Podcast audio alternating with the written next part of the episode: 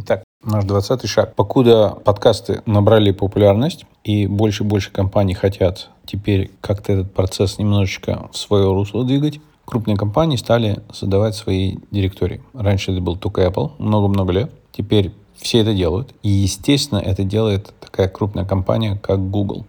У них долгое время не было своего как бы гугловского подкаст-плеера, появился всего, наверное, года три назад, может быть, то есть десятки лет его не было. Компании создавали на андроиде, third parties, но теперь Google делает. И, соответственно, они и сделали свою директорию. Их директория отличается от Apple, и, соответственно, тогда нам наш подкаст надо добавить в эту директорию. Если просто это погуглить, что надо делать, там погоняют по куче разных веб-сайтов, и, по идее, мы же хотим попасть на веб-сайт, который называется podcast.google.com. Это как бы директория подкастов. Но если как, как следует поискать, мы находим, что есть podcast-manager.google.com slash add-feed. Заходим туда, и там простая форма, вводите свой URL RSS фида, то есть нашего полный URL, начиная с HTTPS, кончая XML, отправляете им, они потребуют подтвердить, что вы хозяин подкаста. Но на самом деле, если вы используете браузер, где вы уже залогинены в Google,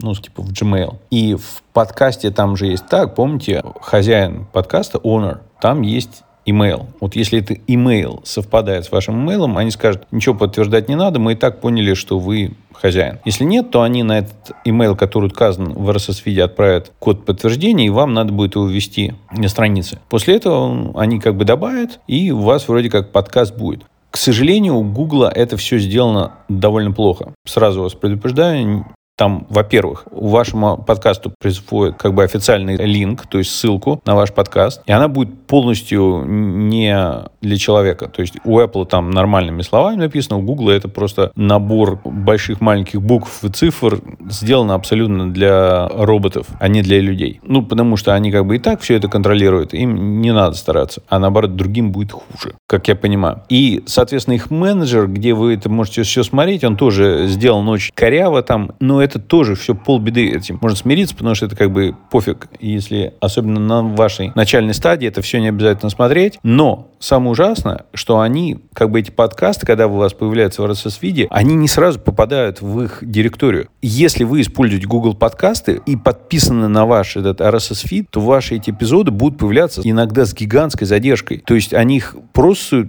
по, по несколько дней, иногда это две недели может занять. Или они могут застрять по какой-то причине. В общем, у них это все очень ненадежно и паршиво работает. Но работает. И покуда это все равно большая компания, все равно это надо сделать. Так что вот так мы заходим на вот эту страницу, ссылочка будет в заметках, а, в описании эпизода, и, соответственно, сабмитайте свой подкаст.